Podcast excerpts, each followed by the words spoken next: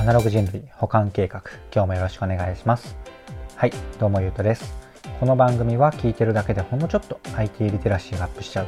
そんなお得なお話を日々してるラジオになってます。たまたま聞いちゃった方もほんの少し聞いていってくださると嬉しいです。はいということでということで今日は何の話をしようかなっていうと AI で高音質化してハイレゾ相当の音質になるのイメージを解説します。というところで割となんか AI とか、え音質とかすごい難しいテーマなんですが難しい言葉はなるべく使わずにですねイメージをなんとなくお伝えしてみようというこうイメージ解説的な回をちょっとやってみようかなと思います。ながらでなんとなくいつも通りあの聞いていただけるといいかなと思います。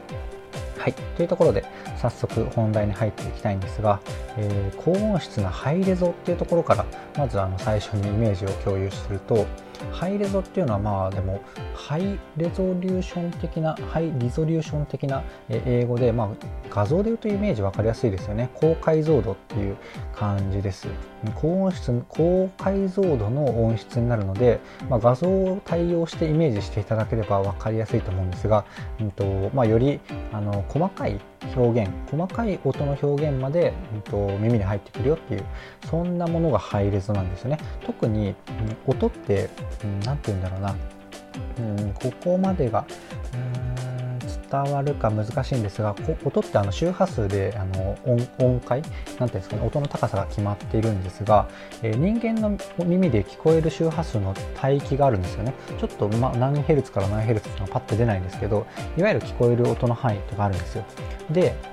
えっと、銅から銅までいったら1オクターブとかあるじゃないですか。あの低い度から高い度までいって、えー、オクターブっていう考え方がありますよね。その辺までは多分、えーと、数学とか物理とかそういう話じゃなくて音楽的にご存知かと思うんですが、えーと、音が人間の耳に聞こえない範囲までそれって別にあるんですよね。1オクターブ上2オクターブ上3オクターブ上って。で、えーと、厳密には他の音階も混ざったりしてるのがまた深みがあるとか、えー、音色っていうのはいろいろあるんですが、えーと、要は要はというか、えーと、それ同じあの耳に聞こえる音階の倍音倍音倍音っていうのがその、えー、と1オクターブ上とかそういう話なんですけど聞こえてない範囲の周波数のところまで、えー、鳴らすようにするとなんか深みがあるというか、えー、より高音質に聞こえたりするっていうのがあるらしいんですよね。僕はちょっとそういう耳の良さが全然ないのであんまりあの自分の体感でも理解してないんですが、えー、ハイレゾの高音質っていうのは要はそういうことみたいです。あのどうどういうことかっていうか繰り返しになるんですが、えー、高解像度っていうのがハイレゾでして、えー、細かく周波数を、えーとまあ、より細かい周波数あの高周波数の音まで、え、再現というか表現できるっていうところなんですが結局それって聞こえないんですよね耳には。ただ、うんと、体感的には良くなるっていうそんな話だったかと思いますちょっとなんかハイレゾの話で長くなっちゃったんですがで、えー、ここから AI の話に行くんですが、まあ、結局その前にねあの MP3 とかそのストリーミングサービスとかそういうところの音質っていうのは、えーと、結局ハイレゾのあのものそのデータ自体がハイレゾじゃないので聞こえてくるものもハイレゾじゃないんですよね、まあ、僕には 繰り返しになるんですが僕には全然違い分かんないんですけどハイレゾじゃないと。で、えーと、それをハイレゾにするにはどうしたらいいかっていうとその聞こえてる音階をあの判定してそれを、うんと、その倍音とか、えー、それがよりいいよく聞こえるようなものっていうのが、えっと、僕がパッと倍音しか出てこないんですが倍音ないし、えー、それに準ずる何か、えっとあの既存の音階から、えー、その高周波数帯のこういう音をあの一緒に流すとより気持ちよく聞こえるとかそういうものが多分あるんですよね。それをこう瞬時にというか、えーと、リアルタイムなのかな、まあ、あまあでもリアルタイムでもないのか。あの生配信じゃないんで。データとして音楽がこの5分とか4分とかあるのでそれで、えっと、楽譜的にもうあの音階のデータってもう入ってるじゃないですか。なのでそこを全体的に高周波数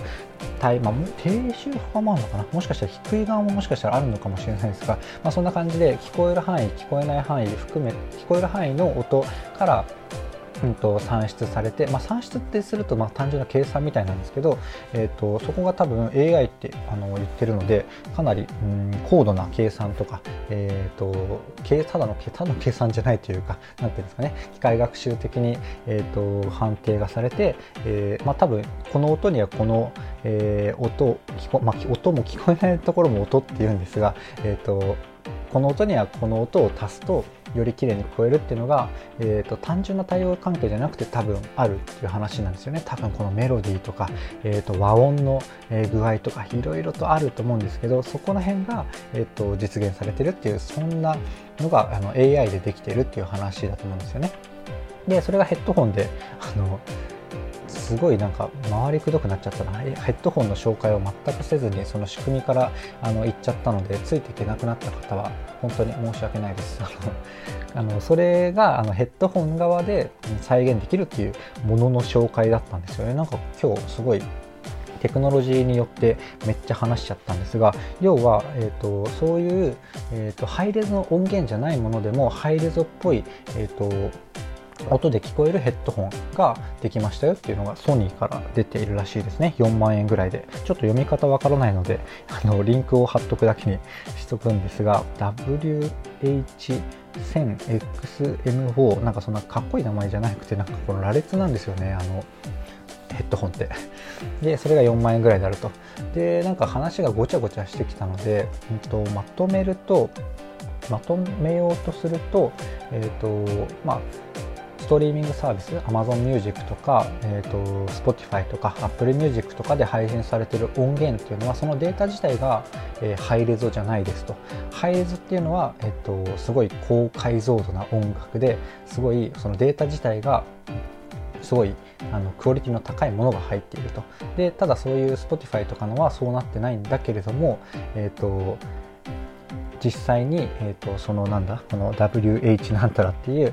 えー、AI を駆使したヘッドホンを使うとそのハイレゾ相当の音が聞けるっていうそんなものが出てきたというお話ですね。ただねあのオチでも何でもないんですけど僕はそのあのあんまりこの音質の良さ悪さっていうのが、うんと、あんまり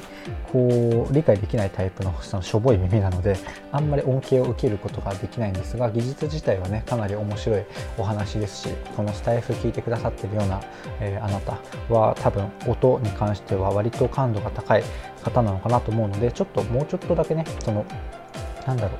う音の深みとか音色音色とかそういうところをちょっと調べてみるとあの面白いかもしれません。あの AI とかあんま関係なかったりするんですけど、えーと、音1オクターブ高くなったら周波数が2倍になりますよとかだとあのなんかめっちゃ数学物理っぽいんですけれども、うんと、なんだろうなもうちょっと音色の深みとか楽器ごとのこの周波数じゃなくて何ていうの波形の違いとかそういうところをあの見るとうんと、なんだろうな別に計算とかしなくてもあこういう、えー、音色の違いってこういうものなんだみたいに分かるので分かるっていうかイメージが湧くのでちょっと面白いかもしれないので気になった方は是非見てみてください。というところで今日の話は以上なんですがいかがでしたでしょうか？僕の話はですねこの番組ではこうやって IT とか Web とか、まあ、たまにこういう音声とか、え、のテーマを題材に、え、ニュースを取り合い取り扱いつつもあのセットで僕の考えとか感想とか、えー、周辺の知識をお届けするようなそっちがメインのような番組になってます。ちょっとでも良かったかなとか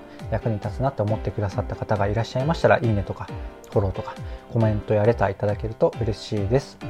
はい。というところで、あの、番組自体は以上なんですが、久々にね、あの、テクノロジーガチガチな話、しかも、え、ー、と、なんだろうな、僕のあの大学時代の研究が光だったんですよね。ご存知じゃない方も多いかと思うんですが、光と音ってすごいお隣さんみたいな関係で、どれも、どちらも波形で表現されたりとか、えー、光は色の違いが、えー、周周波数